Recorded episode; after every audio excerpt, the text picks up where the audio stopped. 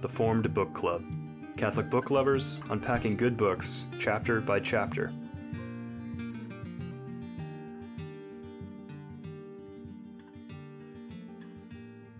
Welcome to the Formed Book Club. I hope it's welcome back to the Formed Book Club. We continue to discuss The Lost Mandate of Heaven, a very uh, important story to know uh, about our country. It's Foreign Relations uh, by Geoffrey Shaw, a military historian. Uh, we concluded chapter nine last session. We now enter into chapter 10, which was kind of a turning point in this entire drama mm-hmm. called the Buddhist Crisis of 1960. But it wasn't a Buddhist crisis, really. It was a crisis created by a few Buddhists who were basically radicalized and under the influence of the North Vietnamese. That's right. So last time we set up what a crucial year 1963 was, and uh, really the uh, pinnacle of the end of the Diem government was this Buddhist crisis of 1963. As the first line of the chapter says, it was seized upon by Diem's enemies as the final proof he must be replaced. But as you read the uh, chapter, you realize that uh, as Father just said, it was the Buddhist revolt was led by radicalized Buddhists on one hand and seized upon by the American media on the other hand, looking for that sensational story. And American public opinion just completely went into the basement toward Diem. I mean, really, it became politically untenable for JFK's uh, reelection campaign to support this man. Well, yeah, the irony, so, sorry, Father. Go ahead. No, go ahead. Now the irony is, and we get get on page 100, and the, the final paragraph of page 194. There, the first um, page of the chapter, and then the top, the next paragraph, top of the next page. I don't need to read it, but you know, but the, the, the irony is that that um, that President all the again all the data shows that President Diem was not an enemy of Buddhism. On the contrary, it actually promoted Buddhism as a means of uh, of uh, restoring some sort of conservative, anti-communist order of the country. There's all sorts of figures here about um, under his patronage, schools are built. They're going to give the numbers. Pagodas were built, um, uh, etc., etc., and the amount of money spent. Uh, that, that the point is that President Diem was a friend of the Buddhists, and that's the facts on the ground, right? And of course, what the what the U.S. public gets from the American media, uh, which then the politicians begin to dance to like marionettes, is something which is the, the, the diametrical opposite of the yes. reality on the ground again. Yes, yes, he supported Buddhism because it was the majority religion in his country, and as we know, he was truly a Vietnamese nationalist in the true sense the good sense of that word, a patriot, really, a lover of his own country, a lover of his own people. And he knew that the most of the people were Buddhists, and he thought that supporting that would help revivify the culture and uh, and uh, life of, of the people once they got rid of the French colonists. And just to get an interesting source here to demonstrate that he wasn't an anti-Buddhist, we have a quote from a general on the top of 196 who participated in the coup that brought Diem down yeah. and murdered him. According to Shaw, who interviewed him, the author interviewed this general, he scoffed at the idea of Diem persecuting or discriminating against Buddhists. In an interview with the author, he said he, a Buddhist, enjoyed the president's trust and friendship. So not only did he do these campaigns to rebuild pagodas and schools and monasteries and things like that, but that even in his inner circle, he had Buddhists. And uh, in fact, there's a quote as to, um, well, this t- this um, chapter sort of bounces around a lot because he sets up the whole thing in the beginning. The author does, kind of gives you the whole plot in synopsis form, kind of the way Shakespeare does with a lot of his plays. he gives you the synopsis form of the story before the play begins.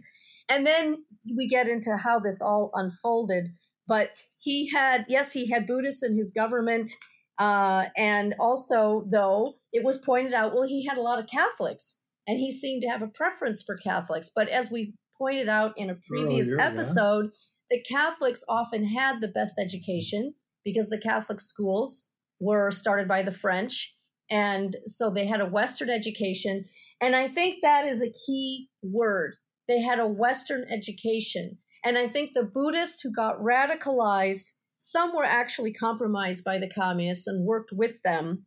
But other of them, I think, thought that uh, they need to purge the country of any kind of Western influence. This was a footnote. There's a great footnote on this. This was a dramatic theme in Vietnamese history. You know, when Christianity via Catholic missionaries first came to the country, tens of thousands of people who converted were murdered by government pogroms against them. So this tension between, and this happened in other Japan, it happened in other places where any Christian influence was seen as a foreign influence, as a corrupting influence, as something that was going to rob the people of their true identity. And so I think these this Buddhist movement that got radicalized and certainly exploited by the Viet Cong and even infiltrated by the Viet Cong, uh, I think in a lot of ways it was just another manifestation of this anti-Western yeah, I, I, I want to nuance that, but I think Father said he had a quote he wanted to read. So may, maybe after Father's read his quote, I'll. Yeah. I'll okay. Uh, yeah, and then in the background, I want to bring up later this idea that the, the Viet Cong are not stupid. No. I mean, uh, they are very shrewd and very intelligent, and so they they they they look for these things they can use. But I want to jump into the next chapter. It's a footnote, footnote twelve on page two sixteen, where this Father Gheddo had done these investigations, uh, he uncovered an article entitled World Coexistence of Buddhism and Communism in a radical Japanese Buddhist publication from Tokyo. This article made plain that there was, quote, a desire to show that the oppression in Asia comes from Christianity and white people, while salvation comes from Buddhism united with communism, since both complement one another and have the same aspirations and the same goals. Yes. Uh, so again, already in 1963, it's white supremacy, which is the, which is the uh, you know the enemy here. Well, you have to remember. The, the, reason I want the nuance here, and that's, that adds an, an, additional thing to nuance here, that one of the reasons from one of the earlier chapters that uh, the um, apart from the fact he's uh, an authentic Vietnamese nationalist that that um, recognizes and respects the majority religion of the, of the Buddhists in this country, he also saw that, that, that the, the weakening of Buddhism uh, during the colonial period under under French rule was really basically uh, uh it was the opposite of a Christianizing of the country. It was a secularizing of the country and an atheanizing of the country. That's a word. You know, in other words, it's the spirit of the Enlightenment and of the French Revolution and laicite. Um, that, that that that that that that was that something that Diem thought was was was negative, um, and that Buddhism would be a conservative step in the right direction back towards a belief in in the supernatural, uh, away from this Renaissance thing. And then the other irony from what you've just read, Father, is of course, you know, what's more Western than communism? Yeah. yeah, I mean, Karl, Karl yeah. Marx, Friedrich Engels, both German Jews who come to live in England during the Industrial Revolution, right? Successful, in the case of Engels, a successful capitalist, ironically, right? That, you know, that, that if, if communism is not Western imperialism ideologically, then what is? Right. That's a very good point. So we, we've, we've looked at this overall view that Diem was not anti Buddhist. In fact, he was friendly and recognize the importance of Buddhism in this country. That's just, let's get into the specific thing, the irony of the so-called crisis. What was the event which caused the crisis? It was the anti-religious flag law that uh, that Diem's government had passed that you couldn't put a religious flag above the flag of Vietnam. And why was that passed? Well, it was passed. Well, the law was passed, but then his brother, an archbishop, a mm-hmm. Catholic archbishop. But the reason for the law was, was his brother, the archbishop of Hue. I thought it was passed, but the brother defied it. No. Okay, it was passed it was, because of the brother. Passed, it, it, I think it was passed because his brother, Archbishop Hue, had his 50th anniversary as a priest or bishop, and they had a huge celebration, and the Vatican flag was given more prominence yeah. than the Vietnamese flag. That's right. And the Buddhists resisted, you know, were upset about that. And then when they so Diem had a law passed saying we don't allow any religious flag to supersede our country's flag. Right. And so what happens? What's the crisis?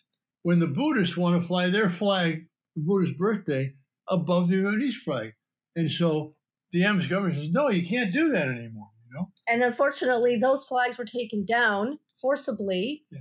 And so there was this uh, misunderstanding that somehow the even though the law, whether it was before or after the incident with the Vatican flags, it certainly was Diem's sensitivity to how offensive that was that he had this flag law that was supposed to uh, be applied to everyone. Right. No one could put a religious flag above the flag. You know, we have that law in this country. No flag is supposed to be on the flag post above the flag of the United States of America. We have that law here too.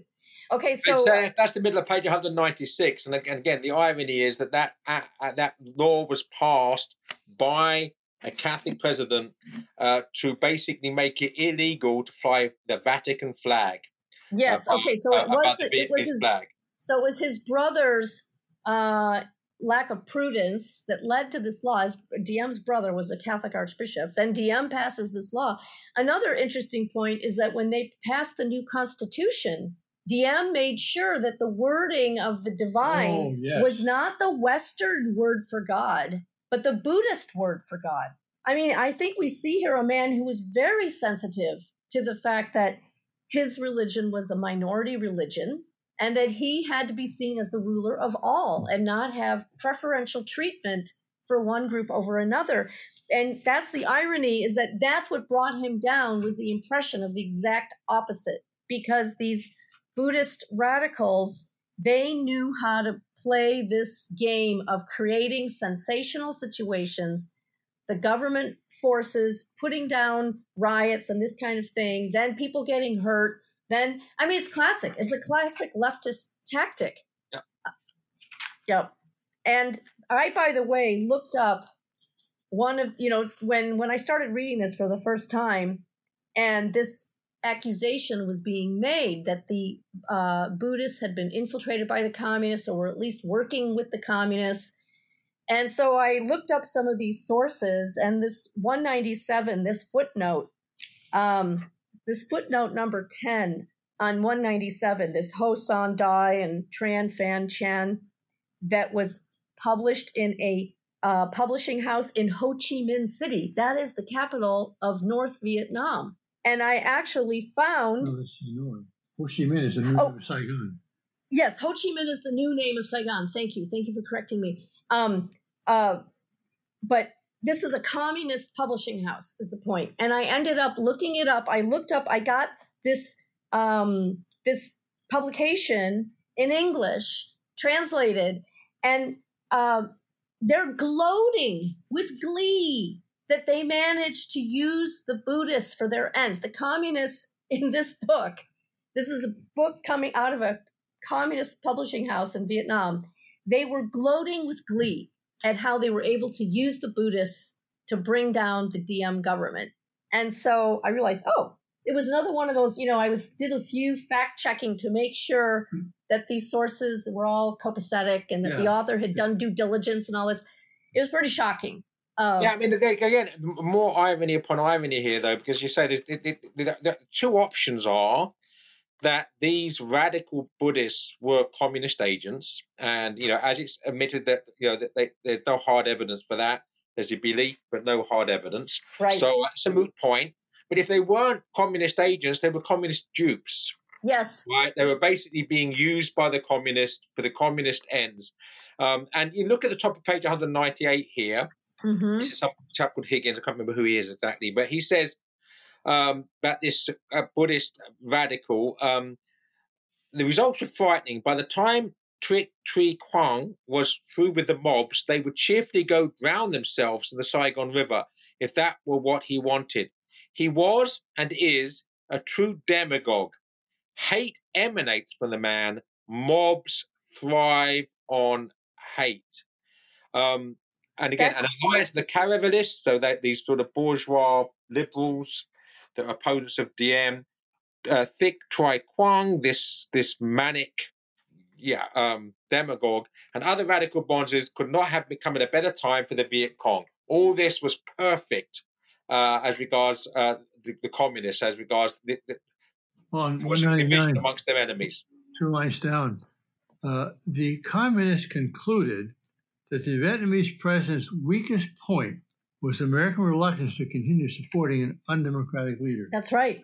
Yes. So this played so nicely into their hand. It, if they were looking for something that would finally turn Western opinion yeah. against Diem as a repressive, anti-democratic dictator, this was it. And yeah. and so you said, I don't know who this Higgins is. It's it's a she, Margaret Higgins, I think was her first name, Margaret. She was a war correspondent in Vietnam at this time. And she was one of the few who didn't just follow the boys' club party line, but went out and got information for herself. Yeah. And and so um, by the way, and on page 204, she describes this Quang guy, quote, a kind of Machiavelli with incense. Yeah, I saw that. Where's that again? I, I highlighted that. Where is that again, Vivian? 204. Yeah, yeah. I'll highlight that as well. It's she very actually good. Yeah. interviewed him. She interviewed him. These these um the, the, this this may sound like strong language, but she in fact met him in person and interviewed him and found the man completely terrifying.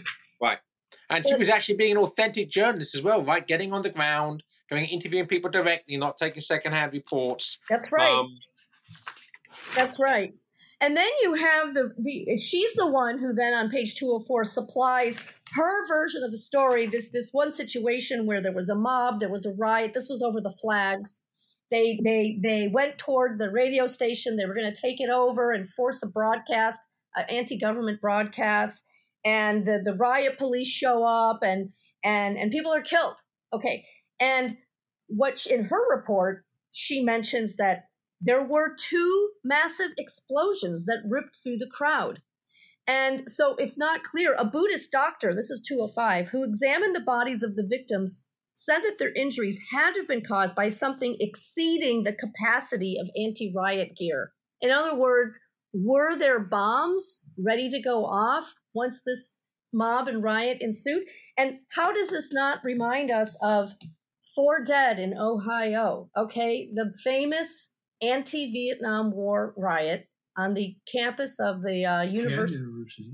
Kent University in Ohio campus, this huge, massive Right. Now, maybe uh, a lot of people listening aren't old enough to remember that the anti war riots in this country were also infiltrated by the left to make sure that the mass, the most amount of mayhem possible would happen, buildings being set on fire, and so on. And so at Kent State, the uh, the National Guard were brought in, and four guardsmen got surrounded by this mob. Mean, meanwhile, by by the way, some of the speakers who were speaking at this gathering we're calling for the students to murder their faculty, murder their parents, burn the place down, you know, destroy everything. It was very, very provocative, provocative and inciting of violence.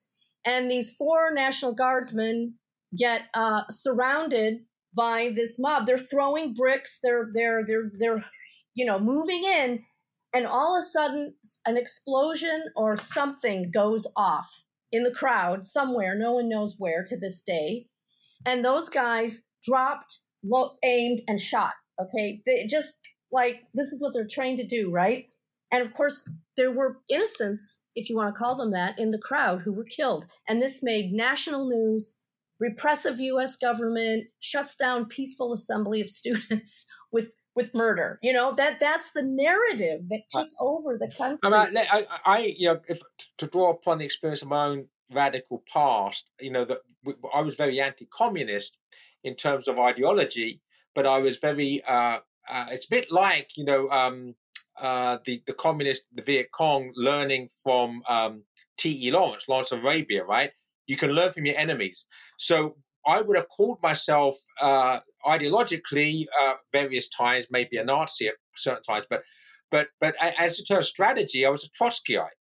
So you know the, the, the, difference between Trotsky and Lenin was that the Trotsky said the, the reason you, the only way you come to power is by causing chaos, yes. by basically making the present system untenable. So this would be exactly what we're seeing here: planting bombs that kill your own people in order to get the desired response, which is more and more chaos, anarchy, to make the whole uh, uh system untenable. And then at, once you bring up, in our case, for the Trotskyites, is, is, is to cause a class war. For us, it was to cause a race war. But the, but the consequence was you make the present system untenable, it doesn't work. You create anarchy, and then out of the anarchy, like a phoenix from the ashes, you rise and take power. That's Trotskyism, and that's exactly what's at work here. That's the Buddhists, exactly I can't believe the Buddhists. I can't believe the Buddhists are Trotskyites. So therefore, you know, those bombs were planted not by Buddhists, if they, but by communists. And I'm going to resist a very strong temptation to make an ecclesiastical application of that principle. Right. They know what they're doing. I mean, when I was in leftist training uh, groups, you know, we too were told look, the point is not to bring about the positive outcomes that we say in our propaganda. The point is to bring down the whole system by Right. whatever means necessary. Yeah. Is to utterly destroy the United States of America. Yeah. And you're like, but I thought you were interested in justice and, you know, peace. And no, these people were interested in total mayhem to bring about suppose total to, to, be, chaos. to be fair, to be fair to the Trotskyites of whichever ilk, they would say that the word justice will follow. now, after you've destroyed everything, then Oh, yeah. justice will follow. Yeah, Yeah. when have we seen that happen? Yeah. Well, after, of course, After we of get, course. get rid of Diem and all things will be fine. I have a question on page 200, bottom paragraph there. In early 1963, Ambassador Nolting asked Secretary of State Rusk to replace him in Saigon. The Assistant Secretary of State Harriman replied to Nolting that owing to the progress that was being made in South Vietnam, Nolting should remain indefinitely. Wait a minute, I, I don't understand because Harriman wanted to get rid of Nolting. And Harriman was saying we're not making progress. We have to be in the military there. But eventually, Harriman does decide to take him out. So I'm not Well- sure, Father. But this is Well, I early tell- I tell you what, 63. Yes, and But no Father- king's gone by the Father, summer. Father, my answer would be, and I don't know, it's a good question, but the following sentence. He advised Nolting to plan for a holiday sometime in the spring or summer. So what you do, you you you you you, you placate the person's fears. You tell him, "Look, we're all we're all with you. We all support you. You know, we, we, no one wants to get rid of you. You know, but just take a holiday." And of course, Yeah. it's, it's exactly what he's on his holiday, right? That they, they, the axe falls. That's right. That's right. So basically, this is another uh, example of Harriman's duplicity. So, so basically, capitalist Machiavellis are not much different from Trotskyite ones. There you go. There you go. Yeah. So this this Buddhist thing just goes from bad to worse, as we see in the it continues in the next chapter too. That um, you know, it takes on it takes on uh, a movement status of more if, and more. if, if, if, if, we, if, we, if I could just read uh, before we finish this chapter, um, the, the final cha- paragraph 206, not the whole of it, but the first few para- chapters, sentences, because this I think is important as regards seeing Diem in an objective light. yes. During the first meeting with the Buddhist leaders, Diem explained to them that errors had been made by, by government officials with respect to the flags. He reminded them that they were guaranteed freedom of worship under the Constitution of the Republic of South Vietnam, and he also reminded them that there were troublemakers at the Hue radio station who had nothing to do with Buddhism. Indeed, Catholics were amongst the injured. Diem went to great length to assuage Buddhist fears and to meet their demands. That's right. And he offered uh, generous indemnification for the families who had suffered losses. Uh, so, but they wanted him to admit guilt. So they were the ones who were uncompromising here. And as we know, uh, there was inquiry called. Eventually, the UN, who studied the case, vindicated Diem's government for not being to blame for all of this. But oh, Diem was already dead by the Right. time that report got released. But the In Buddhist, fact, in fact, the report wasn't even released, if I remember rightly. Yeah, that's Uh, right. it was The not published. It was William, William F. Buckley that, that got a copy and published it. that's what that's right. You're right, Joseph. But what's interesting is that Diem they the Buddhist demand was that he admit guilt before there's an inquiry. Yeah. Well, there's a bit of logic problem going Right. on here. You don't That's- admit guilt before an inquiry. It's, it, it's called lynch law. That's what it's called lynch law. You, you basically find someone guilty and punish them by lynching them before there's a trial. Right, exactly. And he and of course, why would he go along with that? And that was shown as proof of his, I don't know, lack of sensitivity toward the Buddhists. Yeah, rigidity. All right. So we probably covered this chapter pretty well. What do you think? Well, yeah, I would like to close though with uh, this. I thought a very nice metaphor. Uh, the last paragraph of the chapter, page two twelve. Uh, Nolting told Secretary of Defense McNamara that quote, "It was difficult, if not impossible, to put a Ford engine into a Vietnamese ox cart." That pretty much is an image that sums up what we tried to do there. Mm-hmm. Yeah. Good. We'll join you soon uh, for the follow next session. We'll take chapter 11. Uh, thanks And to 12. everyone. God Try bless you do all. 11 and 12, right? 11 and 12. Oh, no, next time. 12. Well, we'll see. Yeah, okay. We'll find out. Get ready. If you enjoyed this discussion, please help spread the word about the Formed Book Club by subscribing to the podcast and writing a review. You can sign up for weekly updates at formedbookclub.ignatius.com.